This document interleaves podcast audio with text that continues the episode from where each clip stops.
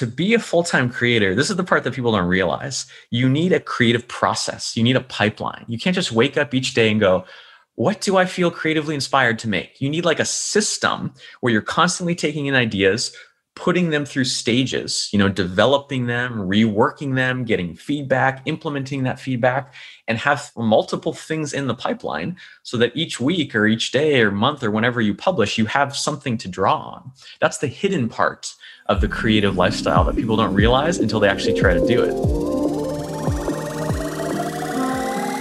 Plug into the minds of the world's cutting edge innovators, visionaries, and thought leaders, rewriting the rules of high performance at work.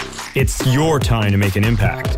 I am your host, Jason Campbell, and this is Superhumans at Work, a Mindvalley podcast. Hey, everybody that listens to Superhumans at work, know that all of these episodes are recorded with a live studio audience. Mindvalley members get a chance to join these sessions with the author themselves while we record these sessions, and at the end of every show, they actually get to participate in a Q&A session as well. If ever you're interested in joining Mindvalley All Access and become a member yourself, you'll get access to all the incredible courses from Mindvalley and so much more to be involved with Superhumans at Work, the Mindvalley podcast, and all the other incredible features when you become a member. We are disrupting the way that education works for the 21st century, and we want you to be a part of it. Go to mindvalley.com forward slash superhuman so you can learn more about this incredible offer, which will cost you less than $2 a day. That's mindvalley.com com forward slash S U P E R H U M A N. Now, let's get started with the show. Hi, everybody. This is Jason Mark Campbell. Welcome back to Superhumans at Work. I have an incredible guest today who's going to be talking about productivity, labeling it in a term that you may or may not heard of before. Building a second brain, the concept of a second brain. What does that mean? Are we getting into the realm of science fiction and speaking about how to create an AI brain? Are we looking at productivity methods that we can apply today? Or are we talking about some other intuitive pulse that gets us to do better decision framework? Well, Tiago Forte, who's joining me today, is the founder of Forte Labs, and it's an education company for professional development and in the information age specifically. He has over 20,000 students that I went through his program. And what I find most fascinating is a bit more of a personal exposure to this man. I've been talking to some of my most valued mentors and friends. And as we talk about these ideas of productivity, one of them comes to me and Hanson says, Oh, you should have studied from Tiago Forte. You know the concept of the second brain. I say, No, I've never heard of it. His mind was blown, thinking, How could you not know about this man? He has the most advanced, productive, proven, effective ways of being more productive. That if you don't study what he does, you're just operating at a level two from 10 on how to be productive. And so I'm extremely curious to get to know more about his methods and get a chance for all of you to discover this method as well, because I know that the fact that he's worked with companies such as Fiat Chrysler, Toyota, Inter American Development Bank, as well as nonprofits and startups, he is somebody you want to know about, and his methods are going to change the way you work. Tiago Forte, welcome to Superhumans at Work. It's such a pleasure to have you. That was one of the best intros I have ever received. Thank you. Wow. you know, when it comes from the heart, you know you can make a good intro. Now you did your homework. You took some good notes about me, which I always appreciate. well, let's start about that because you know we're talking about the concept of a second brain. Now, like I mentioned, some people are like second brain. Are we talking about the gut, like intuition? Are we talking about having ourselves downloaded into the matrix? Like, can you give us a bit of a overview of what is this concept of the second brain and how did you get started talking about it? Yeah. Okay. Let's do it. The idea of a second brain is just that you can expand your memory, intelligence, intuition, intellect, all these capabilities that we so value. You can expand them outside the confines of your skull. That you don't have to necessarily, you know, get better at memorization or get smarter or more intellectual because you're surrounded by all these incredible thinking machines. That's another name for technology, right? Each each and every piece of technology is a thinking machine and that by doing that, you get smarter, you get a better memory, but you also free yourself up to do the things that only humans can do, right? Empathy, imagination, creativity, maybe even just relaxing and enjoying your life. Imagine that. so it's really it's a symbiosis. It's a symbiotic relationship with technology, not seeing them either as our savior or as the enemy, which so much of the you know the, the controversy in the media about the computers taking our jobs is very black or white. It's about being a centaur. A centaur is half man, half horse. Having a second brain is really working in relationship with your computer and these different devices so that each of you can kind of play to your strengths. Mm. Now, you know what's interesting is you speak about Centaur and kind of merging with technology. And I feel like we're already at the crux of it. Like we're talking about our iPhones in our pocket all the time. You know, we're using laptops to be more productive and such. But a lot of times it seems like these technologies are getting more in the way of our productivity as opposed to kind of enhancing us. Like we're being drawn into these distractions. And then there's some things that really suck up our time. So, how do we draw that line? Like you're talking about helping you, but a lot of people might be feeling more lost with this technology. What do we see happening there? I really think it's important to look at history with this. I'm a huge fan of history. I have all sorts of historical examples and metaphors I use in my course. Because when you're so zoomed in to like what is on Twitter, you know, in the last five minutes, or what is trending on Facebook, or what is at the top of my email inbox, it's such an incredible myopia. Myopia is in like not really seeing everything else that's going on. And so I think it's important to recognize that when it comes to using technology to think better, we are infants. We are like little, little tiny babies. And this is especially kind of vivid for me because I have a three month old in the house and seeing how he, he can't do anything. right? Like we'll put him on the couch and if he falls over onto his side, he can't even you know, put himself back straight. If you put something in front of his two inches in front of his face and he really is interested in it, he can't even reach out and grab the thing. Totally incompetent and cute and cute, luckily. And so I see him and I go, that's what we are with technology. We're in the first decade or two of how human beings are going to completely be transformed by this stuff. Mm. So cut yourself some slack, first of all, right? We're just learning. And I do think what I'm doing with building a second brain is, you know, so much of the conversation, kind of that black or white thing, it has been this thing that is overly simplistic, right? You hear people say things like technology is bad. Technology is inherently distracting. It's scrambling our minds. You know, it's run by these evil giant social media companies that just want to take over our brains, all these things. And I just don't buy that. Yes, there are times when you should shut off the devices. But when I look at my life, some of the very best education, inspiration, creativity, some of my best friendships came from the internet. I mean, the internet is the greatest flowering of human imagination and creativity in history. How could you step away from that? How could you ignore that or say, oh, no, I'm going to abstain from all of that stuff just because it's a little hard to manage sometimes? So I feel like I'm giving people a middle way. Don't vilify technology and the internet, but also don't just react to it do something in the middle, which is the second brain idea, which is get just the 1% to 10% that is most interesting and valuable and then enriches your life and take it away from the stream, this vast stream of information, and put it in a separate private place that you trust, that you know where it is, that you can do whatever you want to it, you can edit it, you can reshape it. And that place, which you can think of kind of as a private library, that's your second brain when you think about how crazy it is to try to do everything in public like try to think in public try to do you know everything on social media online it's stressful it's risky it's not it's not peaceful right? And so just like every artist has a studio every writer has a place where they like to do their writing every dancer has the bar where they practice every creative person has a special creative place and that place is not on the public internet. It's in a private place which is the second brain Whoa, I love that comparison, which is just that everybody doing something creative, there's a space that they create where they can thrive. And here we're talking about in the workplace, this concept of a second brain. You're basically saying we need to create a trusted space where all of the things that maybe we're not so capable of as human beings, because you talk about all the great competencies we have, like our creativity, our, our intuition, and all these things. But there's some tasks that we're not necessarily that good at as human beings. Like I can just think, for example, if you tell me to remember one thing today, okay, I can keep it in my mind and I can probably, you know, execute on that. But today it seems like, oh, there's 20 things I need to remember. And the concept of us trying to remember all these things while relying on just our brain doesn't seem like the most scalable, reliable kind of method. Yeah. And so, walk us through what are the types of things that we're typically limited at the workplace as human beings, and how does that get these gaps filled by a concept like the second brain?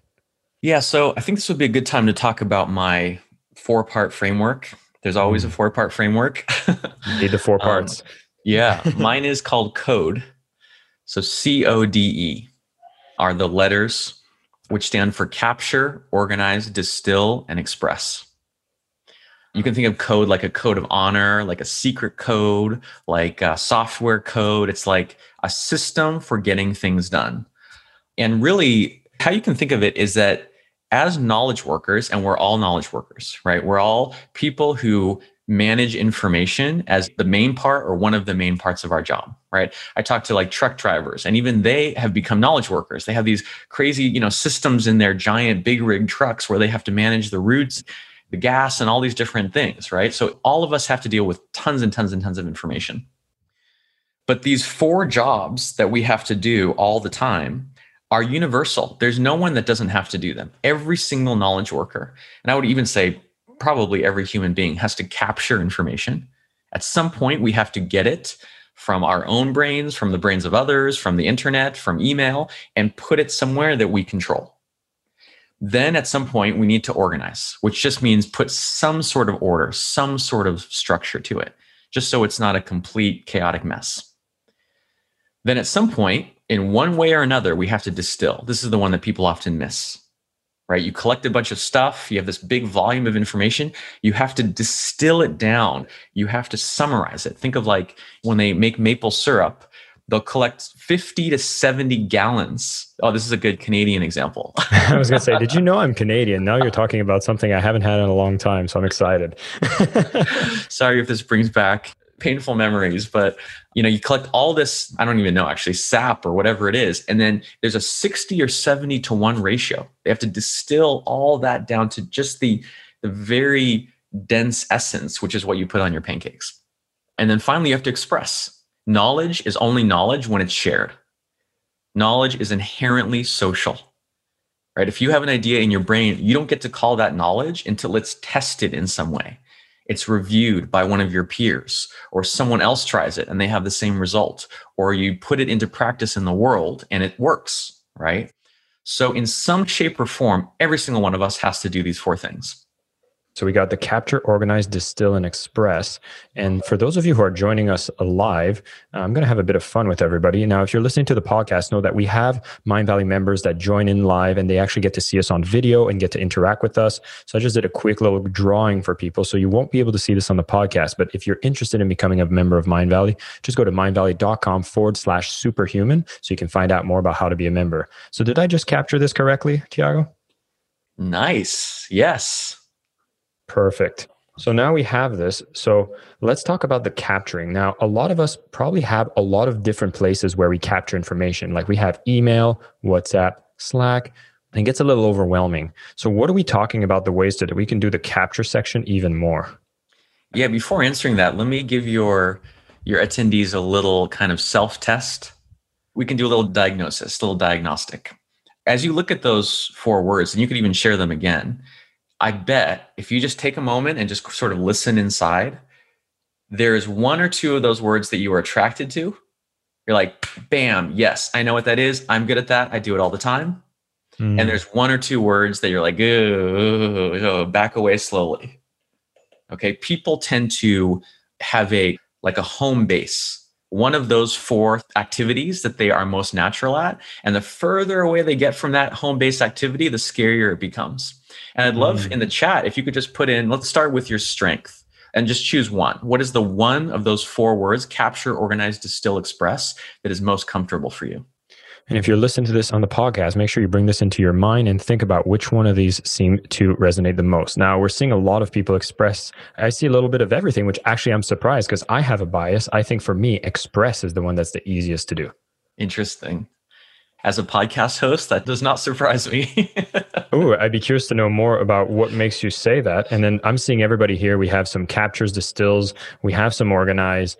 A lot of capture seems to be coming in. So, what are we seeing here? And what are these typical traits we'll see from people at these different levels? Let me answer that by putting people into two big categories. So, to make it even simpler, the four steps of code are really just a creative process every creative process from artists to sculptors to poets to engineers, whatever, has to intake information on one end, do something with it, and then output information at the simplest level. And so there tends to be very broadly two groups of people, which is people, and you're going to recognize yourself very easily. Okay. Some people, which are the ones who said capture or organize, they might be very good at the start of the creative process. They start a new project, jump into it, you know, heads first, really get into action, start researching all these things, open up all those tabs on your browser across the top of the window, buy all these books, follow all these people. But then the further along they get, it kind of just dies, right? Mm-hmm. it's like you know yourself as someone who starts things and just that spark, that energy is really good, but then you know that it's hard to finish. And other people are the opposite. The people who tended to choose distill or express, they might be very good at finishing things. They tend to be very practical, very good at tying up loose ends, very good at, you know, getting to the finish line, but they might have trouble starting things. It's difficult to get excited about new things. It's difficult to take risks. It's difficult to sort of diverge and like seek new kinds of information. This is one reason, by the way, that those two types need each other. Mm-hmm. If you're of the first type, often you'll get help in finishing things by finding the second type. And the second type will get help starting things by finding the first type. This is why teams are so essential to creative work. But anyway, I forget your original question now. well, we're going into some fun territory, so I'm very fine with that. And I'd love to see it from the attendees that are listening to. Are you group one, the capture organized, that are good to start? Are you group two? Just type in a one or two so we can see where everybody's at. I'm actually a little conflicted with this because I thought initially I'd be express but then you talked about the group one about capture organizing. I am one of these people that's really good to start, bad to finish. And this probably will tie into your concepts, but what I actually do is I usually try to design processes or systems that will prevent me from falling off the wagon. I will be bad to finish, but then I usually set up a team that will be able to execute on the processes that usually is around the express and distill. Like I want to streamline that. I want to automate that. So I'd be curious to know like what are some of the ways that we can actually build on that second capacity if we find ourselves with a weakness. Yeah, I mean, this is what we all have to do. We all have to find ways to leverage our strengths, you know, be recognized and achieve things based on our strengths, but not have our weaknesses be so weak that they hold us back. That's the nature of life. Like you mentioned many ways you do that. You find structure, you find processes, you buy a book, you hire a mm-hmm. consultant or a coach, you work on a team, and then you change teams because you want a team that complements your strengths better. It's interesting to think about this more of a like a system that you don't have to do all the jobs, right? Like you can't do those four jobs perfectly. No one can. And even if you do them all kind of at the same level, they can always be done better. So, in a funny way, Jason, this is sort of like the antidote to self improvement like self improvement, you reach a point in your life that it just, you get tired of it. You're like, can I just be good enough? Haven't I just improved enough, achieved enough? But then there's still things that you want to, you want to create and you want to experience and you want to have happen in the world. And so this is something I'm personally going through because we just in the past year started hiring. A little over a year ago, I was the one person doing everything in my business. And this month, we're mm-hmm. going to go to six employees. And suddenly I have to, my productivity, it still matters, but not nearly as much. What matters way more is the productivity of the people and the systems around me. Mm. And you may think, okay, well, I'm not hiring for my company, but this is the crazy thing. Technology now is like your staff, right? When you bought your MacBook, you hired that MacBook to do a job for you. Your iPhone or Android does a job for you. This light in the corner here does a job for me. And so you are a manager maybe not of people, but you're a manager of systems which have intelligence, as we looked at before. Well, I love that concept because a lot of times people say, oh, you know, I don't hire people, so I don't need these concepts, or I don't need these processes, I don't need to be as structured. But when you start labeling all these pieces of technology as its own kind of entity, it kind of needs a job description. It needs processes. It needs guidance. It needs training. Yes. And I think we forget that a lot, don't we? Totally. All those things. Shannon, one of our attendees, is just talking about how her mind is completely blown. And I'm sure that all you listeners are probably having an aha moment right now. And so, yeah, what's like that would be the biggest thing, right? Like we have this technology, then we get overwhelmed by it. So then it kind of starts controlling us. Just like if you're hiring people and you have staff and you didn't train them, then they start being more of an annoyance than someone that helps you build a business more productively. And so this analogy is amazing. Exactly. Exactly. Wow. Yeah. Technology doesn't have an opinion. It comes in, and it's looking for direction. It's looking for you to give it a job, for you to give it goals, for you to train it, for you to give it constraints and rules. The apps that I teach people to use, they're called digital notes apps, apps like Evernote and Notion and Bear and Roam. And these are established companies. I didn't create these apps, you know, and they have their own content and training. But what I really do is teach people to use these apps that they already have. You know, tens, hundreds of millions of people use those apps. Apple Notes, Microsoft OneNote. They're pre-installed on most of the devices that you buy. All I'm doing is teaching people how to use effectively those note-taking apps that they already have on their device. That's it. You don't need to create or add some crazy new contraption. I mean, think of Apple Notes. It could, or whatever the Android equivalent is, it couldn't be simpler. It's little notes that you write down ideas on. That's how it starts.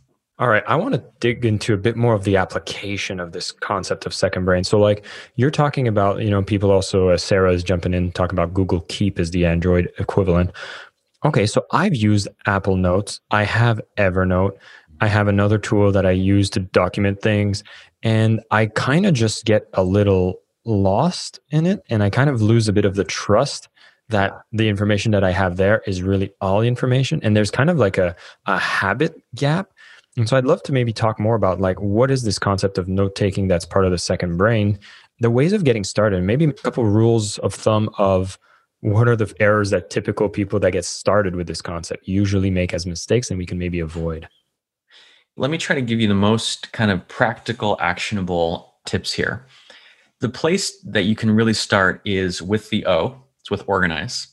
There's a, a method within that O that I've developed that is definitely the thing I'm most known for. It's by far the most popular post on my blog. It's like the gateway, right? And it's called para. Again, four letter, you know, four letter word. I love four letter words. P A R A is the word. And those stand for, again, four things, which are projects, areas, resources, and archives. Here's what I would say that, to answer your question the main mistake most people can actually do capture okay. And part of that is digital notes apps, they really make this easy. There's a Chrome extension. Click this button and save a web page. Great. There's a mobile app. Hit the plus and you can add a note. Send an, this email into your notes app. So it's very easy to send things in from all different places.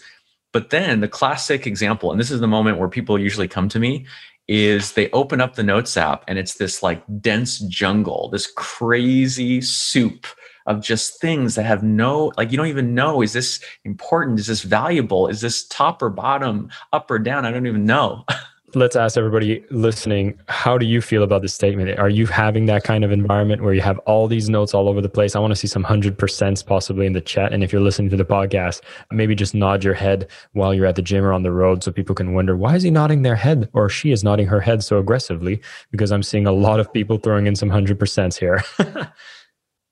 Yeah, that's the perfect place to be, actually. Because you're already in the game. You've already captured, you're already on step two. You're already on step two out of four. so the way Para works is here's the mistake that people make they try to categorize their notes by topic. That is such a mistake. oh, no. It's very understandable why almost everyone does this because that's how a library is organized. Mm. Right. At least in the US, we use the Dewey Decimal System. You go in and there's the little plaques at the end of the shelves and it says, you know, agriculture. And then it gets more specific. I don't know, agriculture in Europe, agricultural machinery, agricultural advice. Like it's categories and then subcategories and then sub subcategories. And it's this kind of what's called a nested hierarchy of more and more specific topics. That makes sense in a library. In a library, it has to be accessible to everyone. Hmm. Right? Whether you are 12 years old or 85, you have to be able to walk in and make sense of this system. It also makes sense because they have a staff. They have a staff that all day long is keeping track of those categories. It doesn't make sense when it comes to your personal knowledge. Right? It's personal knowledge management is this field, it's PKM. When it comes to personal knowledge, how you want to organize your notes or your information is by actionability. How actionable is it? And that's how you get the four categories. P is for project, P A R A. P is for projects. Your projects are like the most actionable things. It's happening right now. It's urgent, it's ongoing, it's timely. The A stands for areas of responsibility.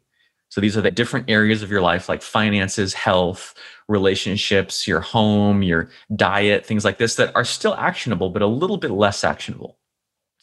The R is for resources. So these are things, just interesting resources. Could be, you know, research you did or some interesting quotes or some marketing, you know, a swipe file of different ads that you want to copy. So it's useful, but it's not actionable.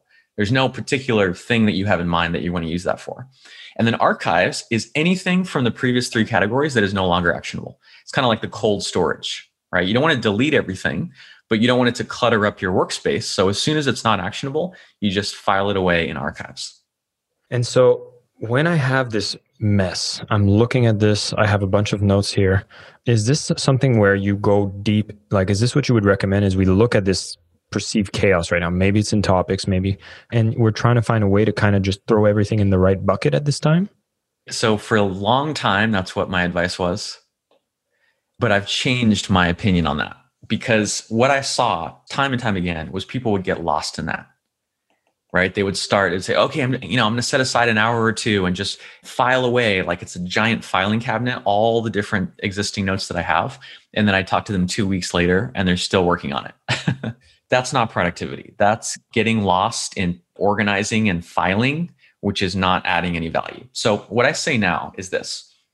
Think of today as day one. It's like January 1st. It's a new year that's beginning whatever notes you have, this applies actually across your digital life. This is the cool thing. We're talking here about your digital notes app, but this applies to your Dropbox account. It applies to the documents folder on your computer. It applies to Google Drive, like project management tool. The same organizational system of Para, instead of having a different organizing scheme in every single place that you interact with information, you have the same system across all of them what I advise that you do is whatever platform we're saying, let's just say a notes app, get all your existing notes and put them in the archive. Oh, I love that. Start I... over. Now, here's the thing for some of you who love organizing and have some FOMO around information, that probably seized up, like throw in the archives, right? That feels scary. I'm going to forget something. I'm going to lose something. But think about it this way you haven't lost anything, nothing was deleted. It's all exactly as you left it in the same size and shape and form. It's just slightly off of your desk in a place that it's not going to distract you. And you can always go back to it anytime. Mm. And from that clean slate, just start with projects. Create one folder or notebook or tag or whatever system that your your app uses for each of your projects. And this is great because you probably don't have more than about 10 to 15 projects at most, right? It's not an infinite list. 10 or 15 max and just start with what is actionable in this moment at this time which is going to be your projects and that's how you you get started Wow, I absolutely love that. I actually teach a mini course on how to be better at working from home. And I suggest something similar for people that are going through their emails. So, a lot of us have like 20,000 emails in the inbox. And I, yes. I suggest to people go and just put it all in the archive and then you'll see what comes up and what's important. You'll go find it and it's not deleted. And I'm seeing people like that are on the call, like Sarah's like, oh my God, this just threw me in a cold sweat. So, if you felt triggered by this idea, I guess it would be the same as kind of like emptying your closet fully and then putting in the clothes that you want to have regularly and realizing that there's probably a lot of them that you can give away to charity but you wouldn't be able to just pick them out. But when you do that kind of marie kondo take everything out and then put back what's essential yes see everybody's also talking about marie kondo. I feel like this actually talks right onto that subject. So this seems a lot less overwhelming than looking at that pile and being like, oh my God, where do I start? You basically gave us a very strong way to start. I wanted to also talk for a lot of people I've been seeing in the comments talking about what if I'm someone that prefers using a pencil and a piece of paper? Are you recommending people to upgrade to technology, or do you see the way that you could use the Para framework, which again, I'll repeat projects, area of responsibility, resources, and archive? Can you actually translate that to a physical pen and paper system? Yeah, great question. So, my first answer is I really am of the opinion that it's time to go digital. Every book that I read, GTD, the bullet journal method, I could go on and on, they're still rooted in an analog world. At most, they'll say, oh, you can do it both ways, analog or digital. But I, you know, I'm a millennial, I'm a digital native. My life for years, I was a digital nomad. I traveled all around the world. I couldn't have anything. Even a paper notebook I would lose or get some, you know, coffee on the airplane spilled on it.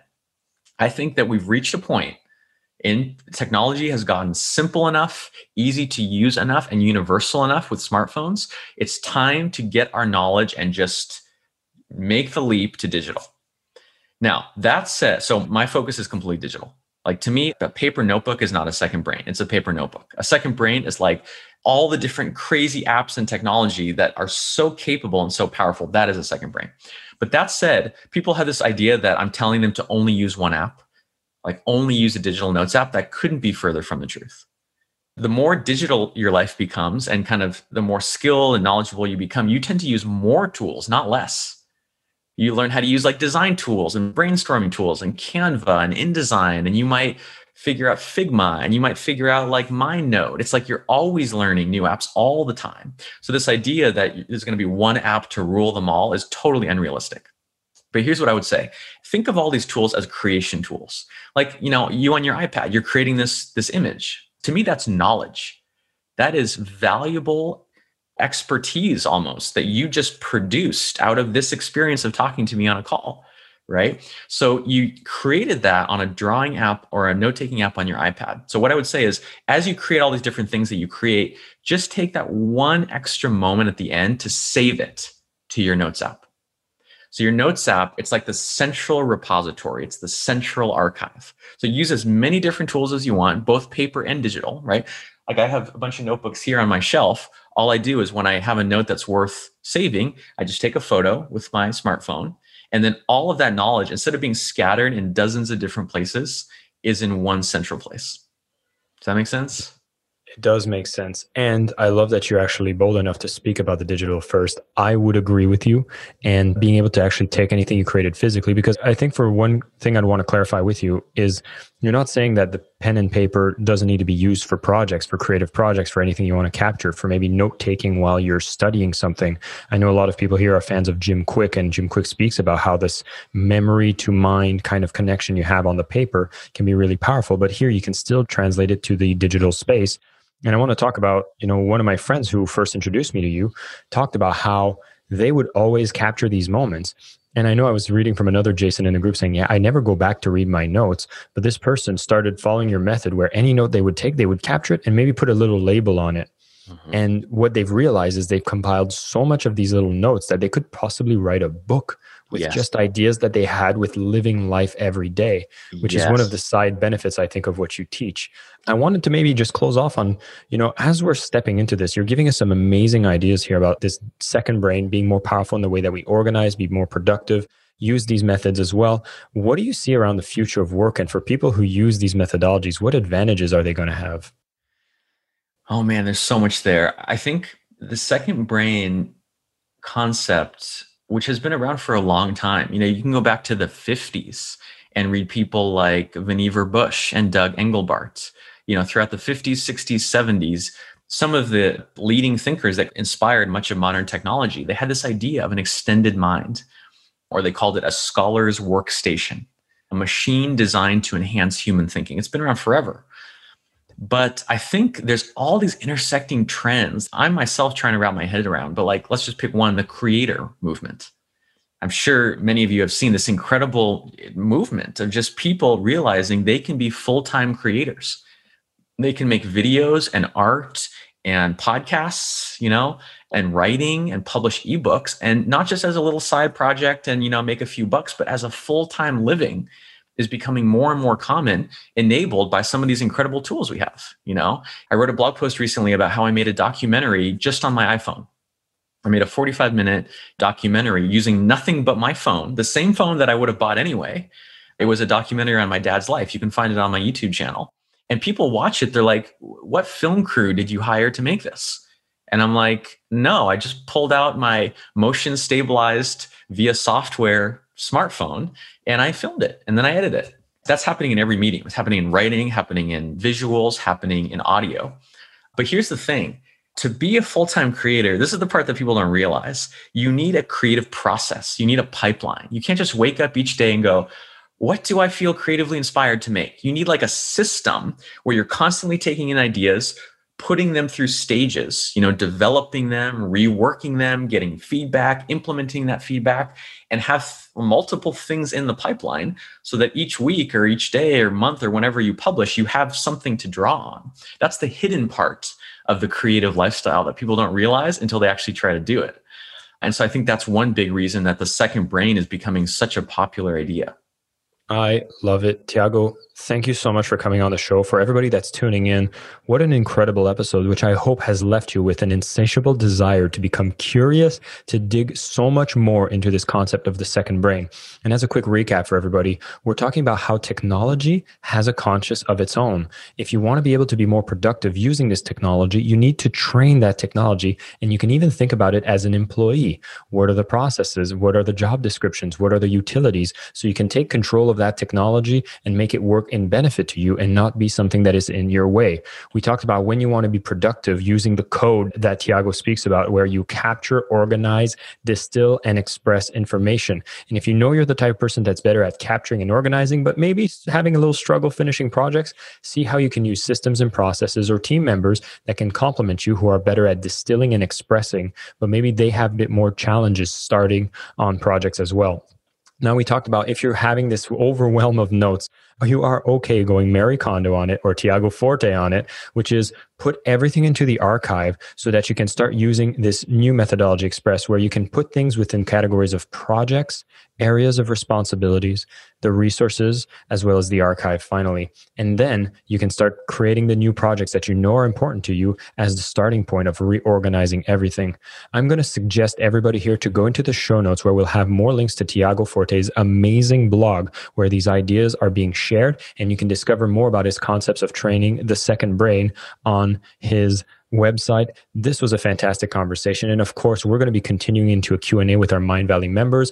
If you are not a member, we highly encourage you to become a member and join us on these live calls. Simply go to mindvalley.com forward slash superhuman, and you'll be able to be part of this Q&A that we're going to get started now. And for everybody on the podcast, stay superhuman and thank you for tuning in.